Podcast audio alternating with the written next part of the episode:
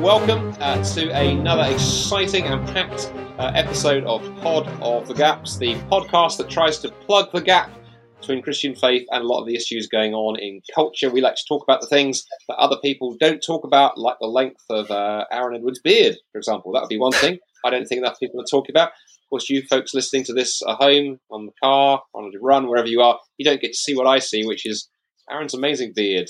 How many weeks of growth is that now? It's from when I first requested by my daughter in November. But I have had a trim once, so my wife trimmed it.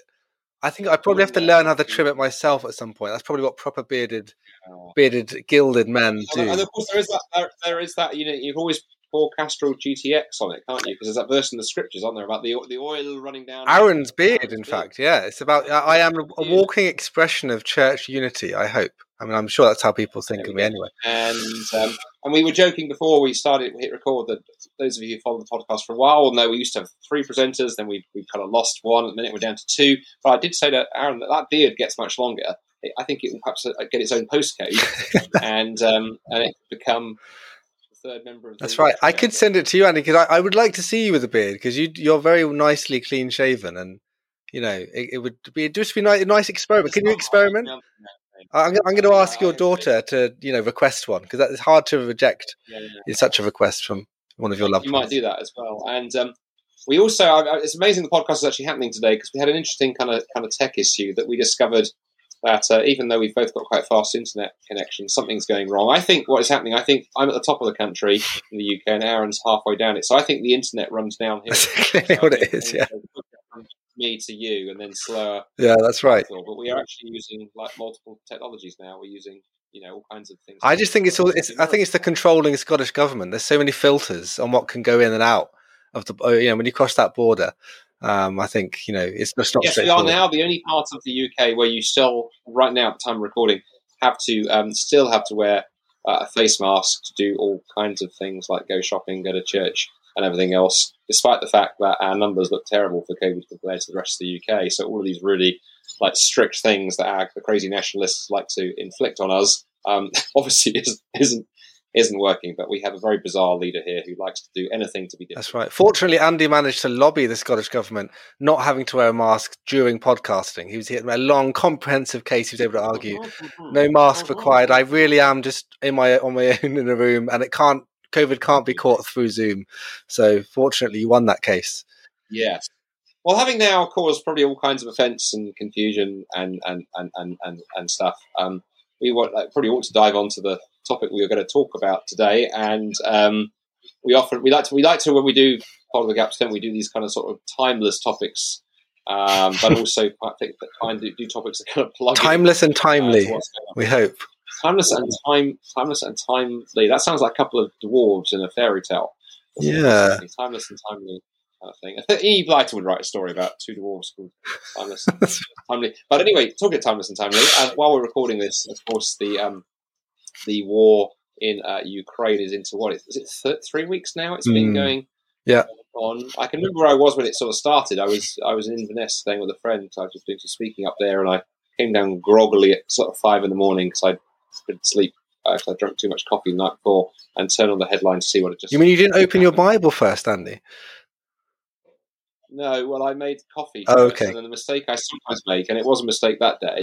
It's funny, I was talking to a friend this morning about, you know, as Christians, there is real wisdom in opening your Bible first. Absolutely. Before turning on the phone, and I fully confess that day I made a mistake. And of course, we're like, discover what had happened. And I guess the first thing to say, Aaron, and I know I've had lots of conversations with people along this line, I think for many people, this is the first time they've lived through something this serious. I mean, there's been military stuff around. Yeah. We've had, you know, for those of us like my age or older, we had the Baltic stuff going on before, Kosovo and those kind of things. But actually, something potentially this serious happening in Europe is new for a lot of people. And I think that's unsettled people, right? The kind of novelty of this. I think many people thought we were living in an age where, you know, maybe wars happen to other people, and not Europe, because we're peace loving and we've got NATO and the United Nations and it's Trident, but it isn't, right? Yeah. I think that's right. That, but in some would probably look at it the other way though and say, well, Western's only thinking that because it kind of might affect them.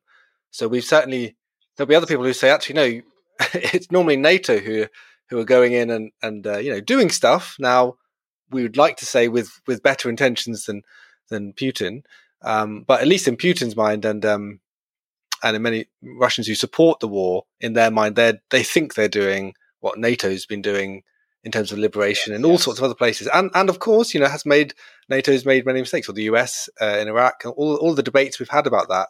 And there are people who've experienced, you know, devastation of war for a long time. But for us, we just watch it on Sky News or whatever, and we see it happen through statistics or narratives or pundits and podcasters even. And it doesn't really affect us. This one feels a little bit closer to home, doesn't it? Because it's like it's as though it's an attack on us in some way, because of this sense of Ukraine as a sort of NATO would-be station. I think there's some of that, and it just occurred to me, because I've got the kind of sense of humour that can find a bad pun anywhere. Just suddenly, first time occurred to me, if you disagree with the Russian president and the leader, and the leadership and the position he's taking, I guess that's a case of you are disputing. well, it wouldn't be, you know, a Pod of the Gaps without an Andy Bannister pun.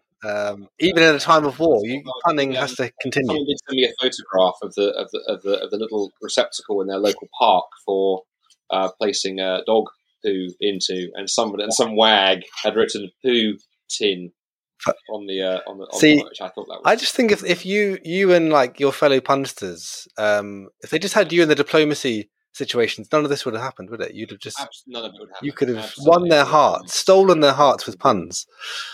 Deployed puns, I think, is another thing. But it's interesting you say that. This is, I mean, I was about to say this is off topic, but those of you who listen to Pod of the Gaps will know there isn't often a topic. We'll take a topic and then ramble around. I remember one of the things that absolutely amazed me when I was doing my PhD and looking at oral tradition, and particularly about the way that oral tradition, you know, was formed, influenced the foundation and the writing of the Quran, the Islamic scripture. Being absolutely just amazed to discover that in the sort of time of history before Islam came to be, that poetry was very big in the Arabian Peninsula, and that when the different Bedouin tribes would go to war with each other, there was an awful lot of fighting.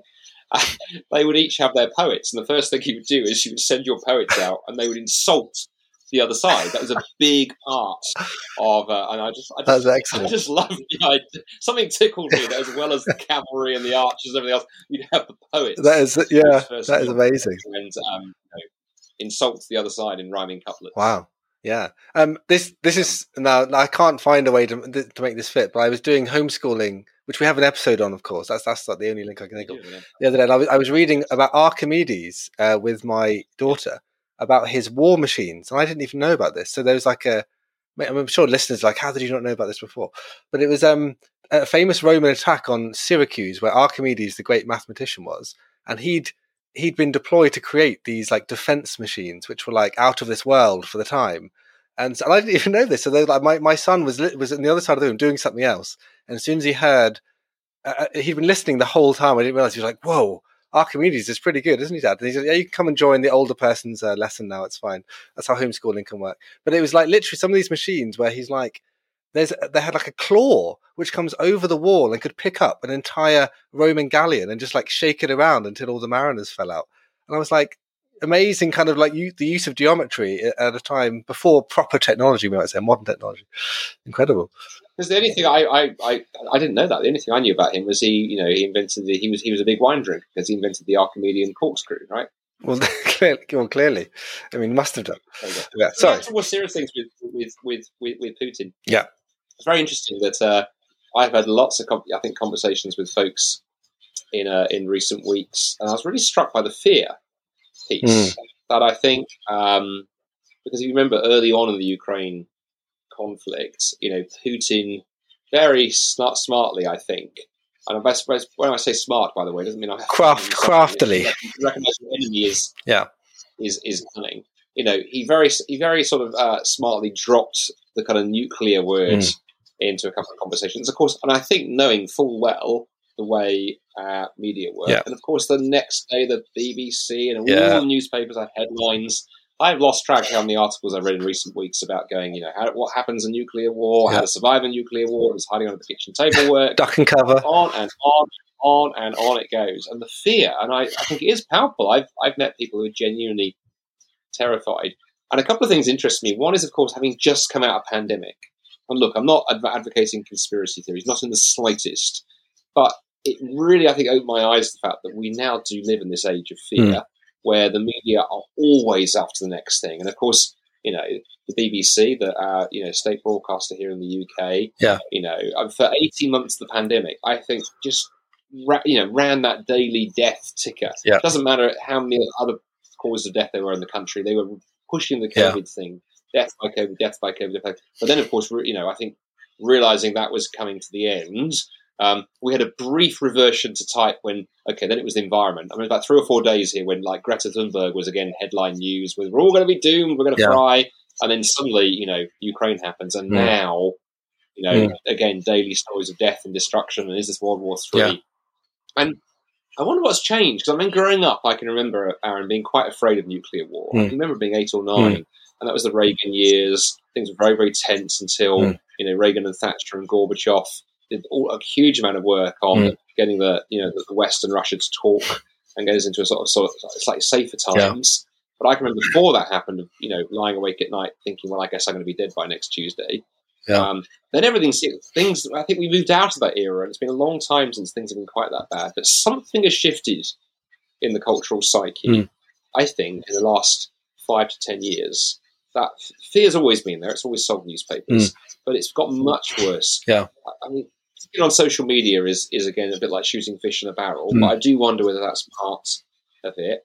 I do also wonder that as part of that whole, as a sort of tide of the sea of faith, as it were, goes out in a secular society, that actually there's a lot more space for those things. We don't have the frameworks for dealing with this stuff. Because Christians we've always known the world's a dangerous place. In fact, human beings have always known the world is a dangerous place. Okay, it might be the nuclear bomb, might finish you off now if we hit World War III. Yeah. But if you lived in Viking times, you might wake up one morning and see the sails coming over the horizon, and that's it. You're out of there. Yeah. Or the Black Death, or the Great Fires, or wars, syphilis. I mean, together, all the various things that ravage society for generations. So we're not the first age to live through the idea that actually something might end it all for you tomorrow. But we've lost the capacity to cope as a society, and we seem to have gone mad. Yeah, well, yeah. I mean, you wouldn't be the first to say that we've gone mad on various things, but I think you're right to say that when we've gotten to a place where perhaps our decadence as a society is now being challenged or tested, and it's a sort of similar situation to where whenever you have a culture of high prosperity and peace, it's going to bring all sorts of other issues with it that come with perpetual comfort, or at least the perpetual pursuit of comfort. I don't think people do perpetually live comfortable lives always, but we do relatively, in terms of when we talk about these life or death survival issues. Like the West, the kind of whole mantra of the West is sort of to live, for people individually to have their own expression, express themselves, do what they want, achieve all their goals and their dreams, not have any disadvantage put in their way, regardless of who they are, where they're from, and to have the most comfortable life possible. The pursuit of happiness in the American sort of, dream constitution. And I think we've come to a place where this has hit us in a way that, or hit many people in a way that, our structures of thinking and our ways of interacting, the way that the media have formed us and shaped us, we're just not ready for this almost. It feels like, It brings a reality check to a lot of the sort of meanderings and wanderings that look okay in a university essay or on Twitter, when there's no real skin in the game, and suddenly it's just very, very real. I mean, I was thinking about I went on a mission trip to Ukraine over a decade ago. I'm still in contact with several of the people, not over too often, but we had a great time there doing work with children with various disabilities, and it was who are not well looked after, to be honest, in Ukrainian or Russian culture. In terms of societally, they can be more outcast. It's very different to how disabled people are looked after in the West. And so the work was really important, and the people were doing an amazing job and really living out their faith so humbly. And I just kind of sent a Facebook message to one of them to say, oh, how's it going? And I, in my head, for some reason, when the conflict started, I thought, okay, I just assume it's going to be one of those wars like we've seen from the West, where there's these the targeted bombing, and it's going to be military. It's almost like people often say there's no, civilians don't really feature in a modern war. I've often heard that said, oh, if there's a war today, it's not going to be fought in the same way we've had previously. So this kind of shelling of like cities is not really what anyone expected, even within the first week. So I Facebooked this person and just say, how's it going? Assuming that she would be there working with the churches, helping people and doing things that they were doing previously. And she just said like a really terse response. Like, I'm stuck in a cellar with my mum. There's a high chance that we could die. And, please pray for us. So it was really kind of hit home how difficult it is and the realities of war that we can talk about really easily in the abstract.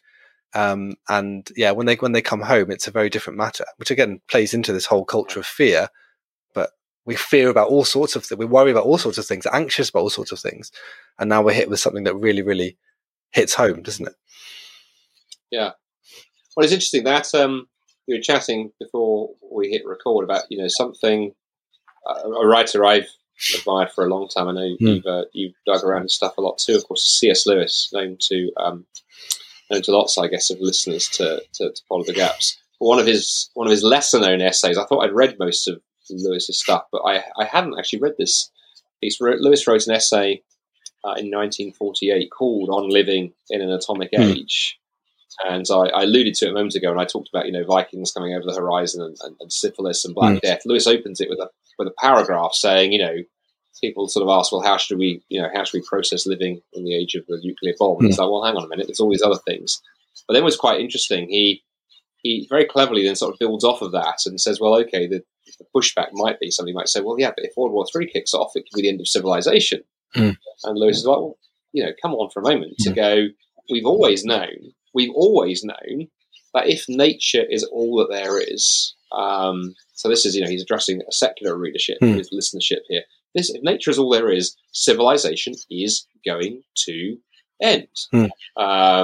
Either, something will wipe us off the earth. There'll be some sort of, little virus that really cashes in and goes big time. Or there'll be the heat death of the universe. One day the sun will expand and swallow the earth. Everything comes to an end. And it's very clever what he then says. He says, well, you've really only got three responses from a purely secular context there. You can either just commit suicide and go, well, I'm not going to let nature finish me off. I'm going to decide the time I go. Or you can just try and, okay, well, this is the best it is. I'll have as much pleasure as possible. He quite cheekily goes, but then remember, as you're enjoying those pleasures, they're meaningless. So you may think that you're living for love. Well, love is just a chemical reaction in your brain. Yeah. You may think that you're listening and enjoying music. Actually, this is a random arrangement of notes that you happen to, Darwinian selection has somehow made you think they're significant. Yeah. Or then thirdly, he says you can try and sort of rage against nature and say, well, I'm going to take a stand for justice. I'm going to take a stand for truth. He said, well, yeah, you can do that. But again, I'm afraid you're kidding yourself because your views about justice are, in fact, caused by the motion of atoms in your brain. And you think you're committed to truth. Well, actually, you don't believe things because they're true.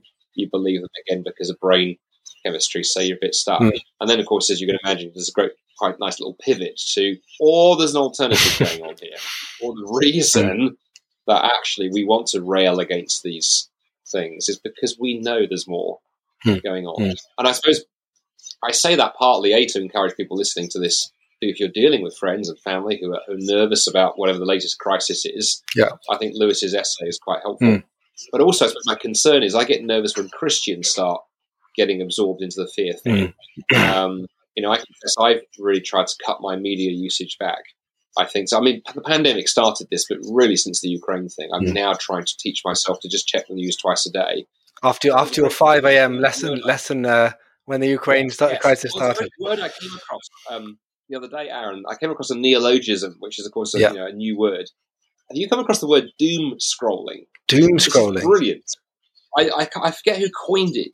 If you Google it, it's turned up quite a few times. Doom scrolling is you sit there and you just, in an increasingly depressive state, scroll through the news on your phone, clicking on headline after headline, getting more and more anxious and more depressed as you read story after story. Doom scrolling. And Christians should not be people who doom scroll. Is it particularly related to Doom-related news, or is it any news? Is it like the worst? I think they were saying it was I first saw it in a journalist writing a piece saying, I was sitting there late last night, doom scrolling my way through the headlines from Ukraine. Right. Okay. And I thought, oh, doom scrolling. That's what I do. Yeah. Yeah. And then, but of course, as Christians, we if we're not people who are living differently in our media consumption and our response to it, I'm currently working on an evangelistic talk for a little mission I'm doing in Inverness in a couple of weeks' time, and they've asked me to come and speak on. It's a great topic. They can be plagues, pandemics, and Putin, and the contrast. I'm going to share some of the stuff we've talked about even in the podcast. But then I was sort of thinking, praying about where do I land that in Scripture. And I love First Peter chapter 1, because that First Peter is probably written under a time of persecution to Christians who were really experiencing tough stuff. And Peter talks about hope, and there's this lovely phrase in First Peter 1 where it says, "But we have a true and living hope." And he doesn't just say we have it because we feel it; he grounds it in the resurrection. Yeah. And grounds it. We have something concrete, and we know the world is crap, and yes, we know there are in this case bullies and Nero and tyrants and death and persecution. But the reason we have hope and we don't just give in to doom scrolling or fear or despair is because we have a living hope grounded in the resurrection. And I wonder about there's a real huge need, I think, for Christians to be people who look different when it comes to hope in the face of pandemics and stuff. And one of the reasons I got, we've covered this on the previous Pod of Gaps, right? And I think you're probably the same. The reason I got so sometimes actually even depressed about the way the church responded during the pandemic is we look like the world. Yeah. The Archbishop of Canterbury just came out and said exactly the same as the government. Oh yeah, social distance and wear a mask. It's like that. Those things may be true. I'm not disputing them. That's not in this context anyway. But it's the point is, where's the hope? Yeah. Well, on the back of that, then it's interesting because one of the things we were saying earlier was media, how the media's formed us, and I agree with you. I don't think the average Christian is looking at the media any differently because we use the platforms that we do podcasts and we use platforms for getting the gospel out and for discussing stuff, talking about theology. So we're immersed in the platforms, and to it's very hard to have for that two-way traffic not to affect us. And I was actually thinking in this whole culture of fear thing, one of the books we read, I think it must have been over the Christmas holidays, was a number of months ago now, was When the Wind Blows. Did you ever read that in your days of Cold War kid in Billy Joel's? Oh, yeah.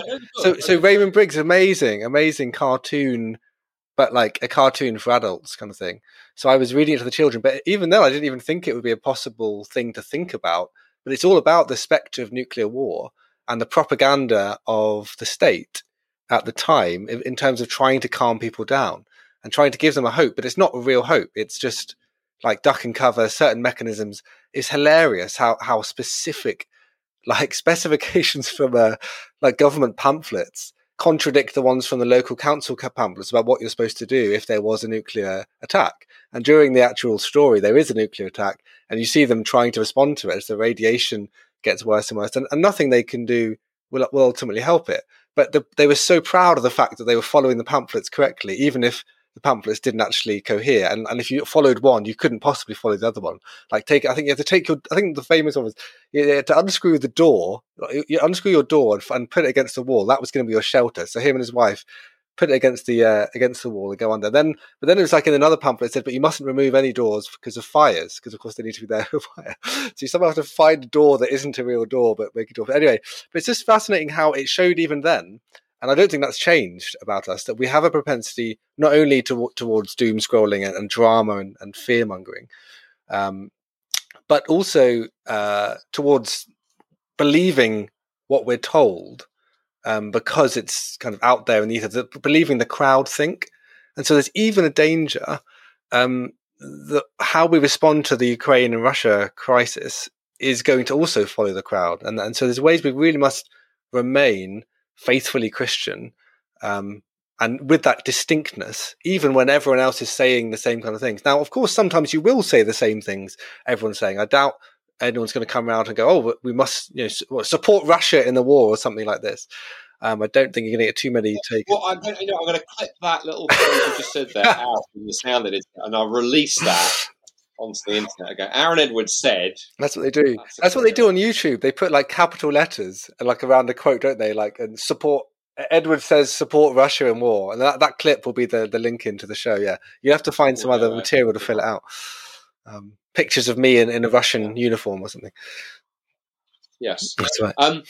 No, I don't disagree at all. One of the other things as well, actually, just as because we've talked about fear in the media, and you have just brought it back there to Russia and Ukraine. One thing that's fascinated me in the last few days actually is doing a bit of reading and sort of listening to others who sort of. I dug far more deeply into this than I've had the time to do, and I don't think I'd actually fully appreciate it. As someone who likes to think they're historically fairly grounded and got good historical consciousness and often berates the West for being incredibly shallow when it comes to history. I mean, our political class, I don't think many of them know history, a bit on the nose. But actually is really realising, of course, how much I think what's going on right now with Ukraine has its roots way back. I mean, arguably even back as far as the First World War or further, because of course, you know, after one of the things among many things that happened after the First World War, you know, you've then got some of the fracturing of the lines of the map in Eastern Europe around there, and also the Ottoman Empire comes to an end. Then, of course, as many folks already know, when World War I ended, the Western powers, you know, really punished Germany really quite hard. Yeah. You can debate whether it was too hard, but of course what that did is that sowed the foundation for then Hitler to rise up and say, look how we've been treated, look how we've been humiliated, and he got to power on the back of that. Then, of course, off the back of World War II, you know, it was this uneasy relationship between us and Russia. You know, you've got good old Uncle Joe, Stalin, who was, of course, you know, not initially, I mean, it looked like he was going to go to the German side, but of course that all fell apart. You know, then becomes a very uneasy Western ally, and then we never really figured that relationship out at the end. Of course, that then crashes into the Cold War, and then coming to the end of the Cold War period, you know, when we I think many in the eyes of many Western sort of thinkers, great, we beat the old enemy, we beat Russia, we won the Cold War, and then we can just again same mistake we made with Germany, humiliate the old enemy, not really realise some of the bigger strategic pieces, and then suddenly, of course, you know, that's allowed, you know, over the last few years, Putin to really come to rise to power on that and play the same we've been humiliated game.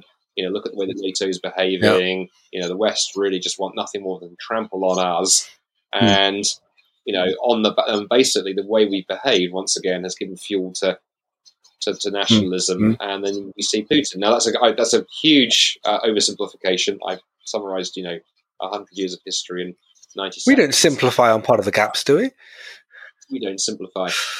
But is the fact that I find I get increasingly worried, I suppose, here in the West that we don't have those deep historical roots. You know, I don't agree with the way he's behaving, but Putin is trying to appeal to history and tradition and the kind of deep roots of the Russian people. And you know, here in the West, I think we've forgotten who we are. We've forgotten our history. We've forgotten that nation states really matter. And you know, you sort of wonder why our leaders then failed to really be able to engage properly. And, of course, the flip side of that is, heaven forbid, if this did get any bigger and Europe get drawn into this in a bigger way, I think today we're such a shallow-rooted culture. If, you know, the government, heaven forbid, got to a stage wherever we had to, you know, appeal to, say, something like conscription for our military like we did in World War II, I wonder to what extent the average Brit, and I include myself, I'm not pointing the finger, okay, I'm old enough that I probably wouldn't get hoovered up in that, but if I were a little bit younger, you know, how many of us would go, okay, this is the survival of the nation, therefore I need to fight, or how many of us would go, you know, quite frankly, I don't really care who our leaders are as long as I've got Twitter and Netflix. I think you're right. There's so many things there. That, you know, there was that famous video, I don't know if we mentioned this before, we might have done somewhere, but the YouTube juxtaposition of two recruitment videos. I think people have been discussing this even more in light of what's happened, but it's been making the rounds for a couple of years now, where it showed the American military recruitment video of a woman talking about how inspired she was to join the army because of her trans parents. It was just her lesbian parents. That was it. Lesbian parents. And I don't know if she was trans. No, she wasn't trans. But anyway, it was clearly a very wokeified way of trying to encourage someone to sign up to join the army. It was kind of like, I've been fighting for this kind of freedom, but it puts it in this sort of context of I'm fighting for the civil rights freedom of the kind of newer woke age. We're not talking about kind of, you know, first wave of civil rights movements in the 60s, talking about beyond that.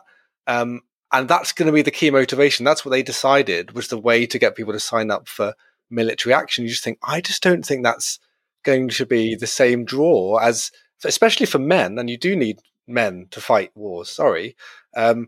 And Russia, the Russian recruitment video was just terrifying in response. It was just like, like a machine robot. It reminded me of Ivan Drago on Rocky IV. You know, the kind of like, they show Rocky in the mountains, but then they have, that was quite good, but they showed like him in like this machine, like he's got all these straps to him. He's like, he's getting pumped with like stuff. He's just like looking like a machine, robotic kind of guy. So I think it was, I remember looking at that, just thinking, wow, it's kind of, if there was a war. But I used to say that. I said that to a few people, like, well, this does look kind of terrifying, doesn't it? But they said, oh, it won't happen like that in a real war. Nowadays, it'll all be done by drones and you know, targeted stuff. But clearly we've seen it isn't. It is come to combat.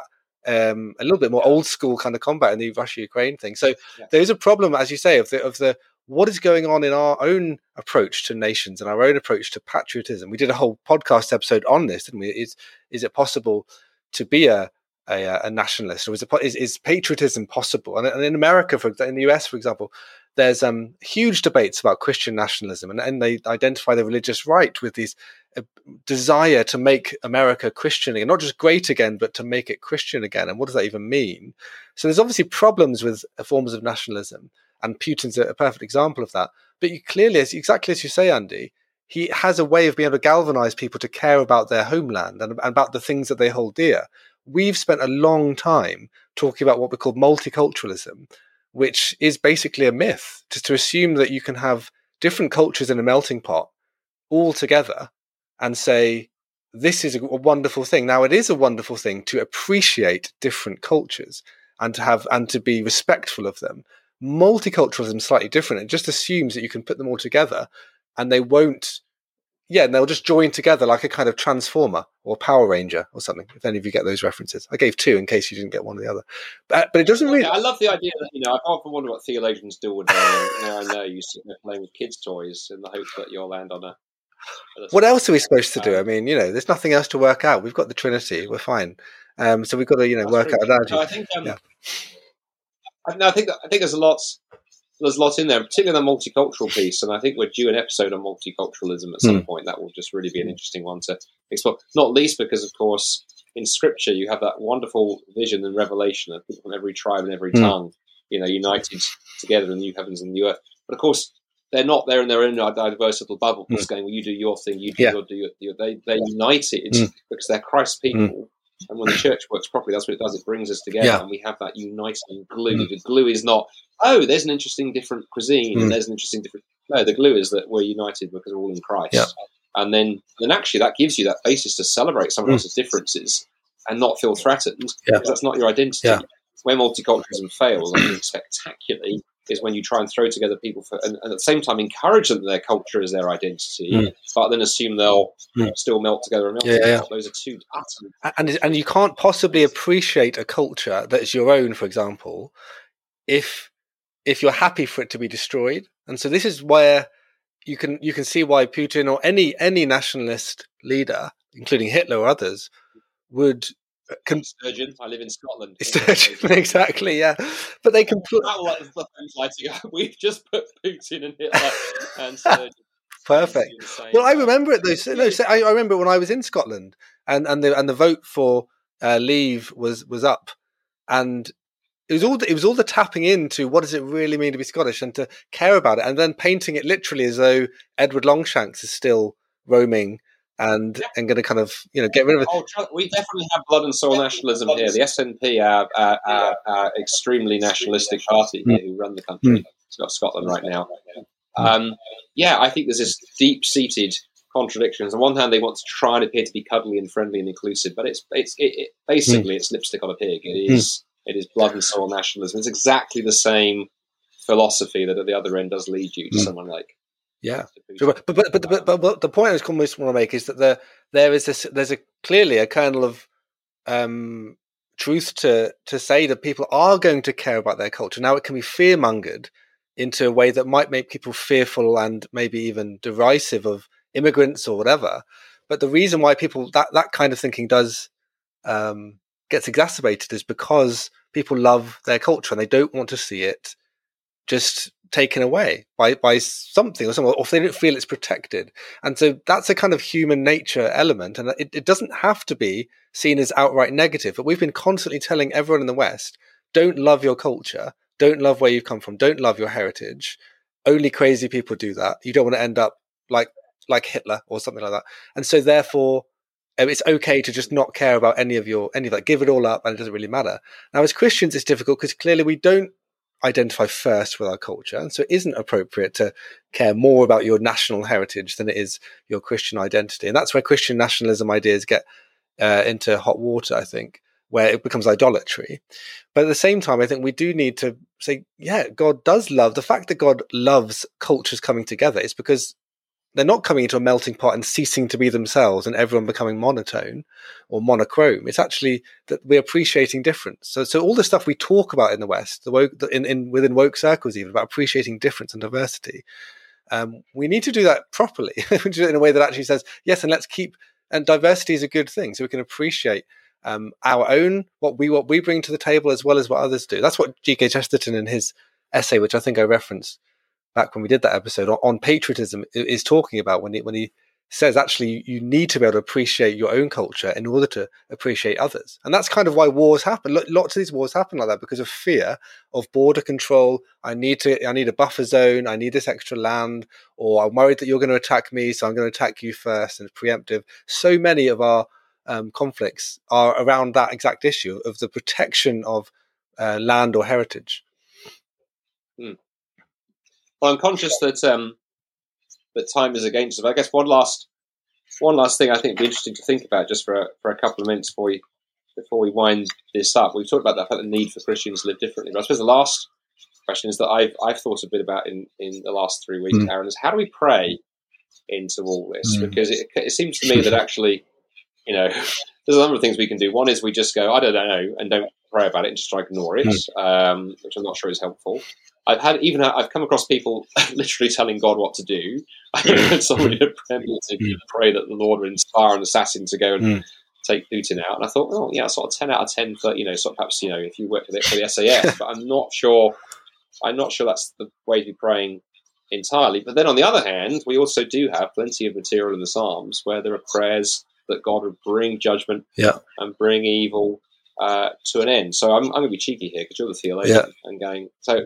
And it'd be the place to be ending on, really, because obviously, unless we're politicians or journalists or in the military, we can't get involved directly. We can't change how the media portray this, and we can't get involved in the political scene. But as Christians, we all pray. Yeah. So how should we be praying? Yeah, good. It's a good one to land me in.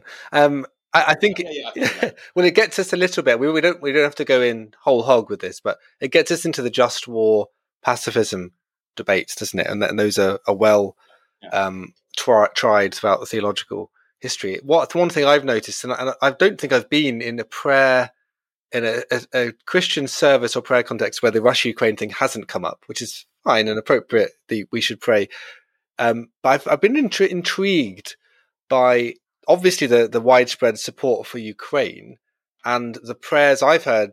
I don't think I've heard people pray before, which I found interesting, about Ukraine winning. And you think, what does it mean for you to pray for a country to win? That means you want them to kill more of the other guys. And so there's a sense of a just war motif coming through, even without people having kind of thought it through very much. So it might be that's absolutely appropriate. I do believe in just war. I just think that it's interesting that it doesn't really gel with lots of the stuff we've been saying in the church for many years, where we've been very pacifist in how we've approached loads of issues and avoided conflict and all sorts of other things. But when we've decided we really don't like Russia, then it's fine for God to pray for God to aid people to kill them more. Okay, then that you just need to think that through. I think if you're willing to pray that, it's fine to pray. I mean, not say fine to pray.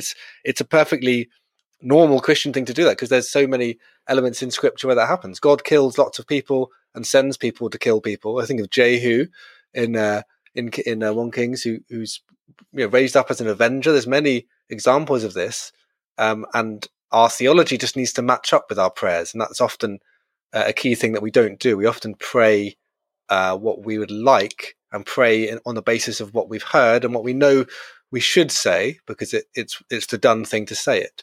And I think maybe it'd be more helpful to pray scripturally. And so thinking of things like the imprecatory Psalms is not inappropriate in this context. I know it's really hard for people to get their head around, but only because we've been so used to a diet of such airbrush Christianity that we've just taken large swathes of scripture and just said, I don't know what to do with that.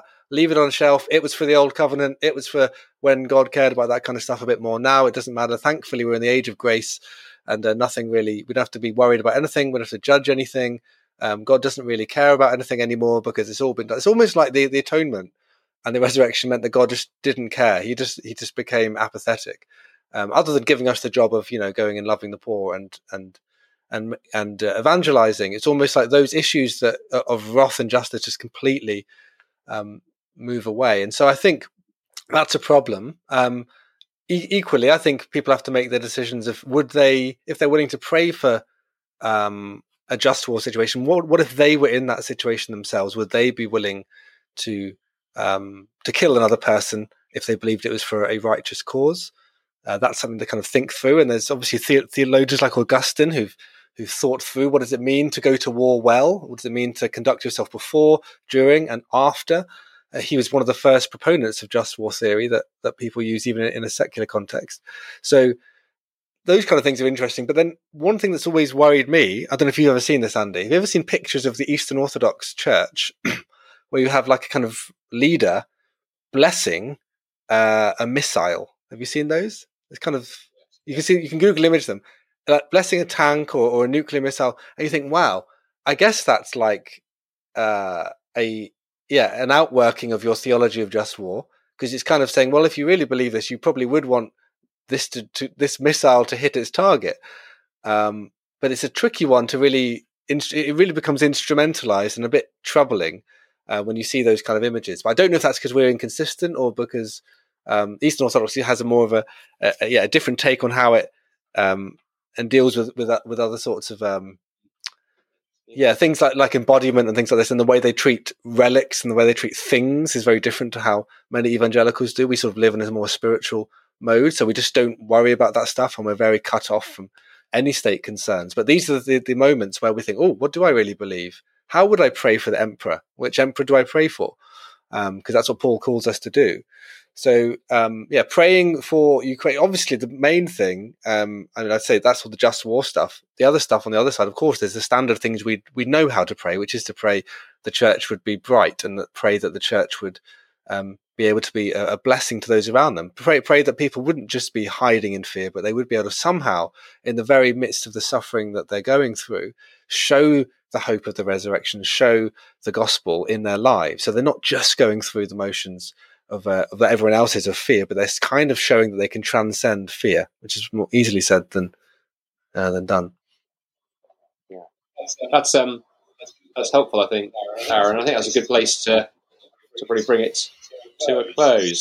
So as we were talking beforehand, before we pressed record, I think we said there's a lot of issues that spin off this that we haven't had a chance to dig into in the last 45 minutes. I suspect we may do a follow-up episode. I mean, I'm very intrigued about the way that, you touched on it lightly, the way that war touches in some of the gender issues. Look at the way that, Ukraine has been very clear. If you're a man between the age of 15 and 60, you ain't leaving the country. You only need to defend. And there hasn't been a raft of people self-declaring as women in order to escape that.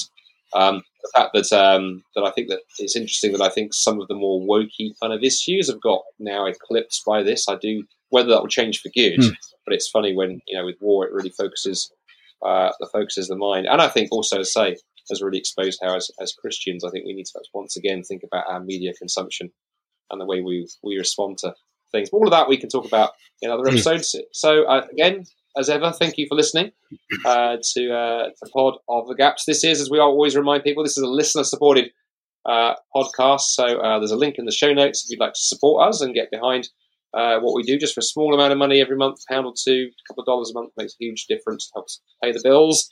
We may eventually raise enough money to buy a set of beard trimmers. I thought you were going to say buy a set of missiles or something that we could bless. And yeah. Well, if you bought the beard trimmer and you had an Eastern Orthodox friend, they could pray for the beard trimmer. That's true. My beard is more Eastern Orthodox. That's true. That could help us with this. You are definitely looking a bit more Orthodox, whereas me, you don't want to see me with a beard. It really does look quite fluffy. On that bombshell, so it's goodbye from me and goodbye from Aaron, and we will see you again next time. Thanks for listening.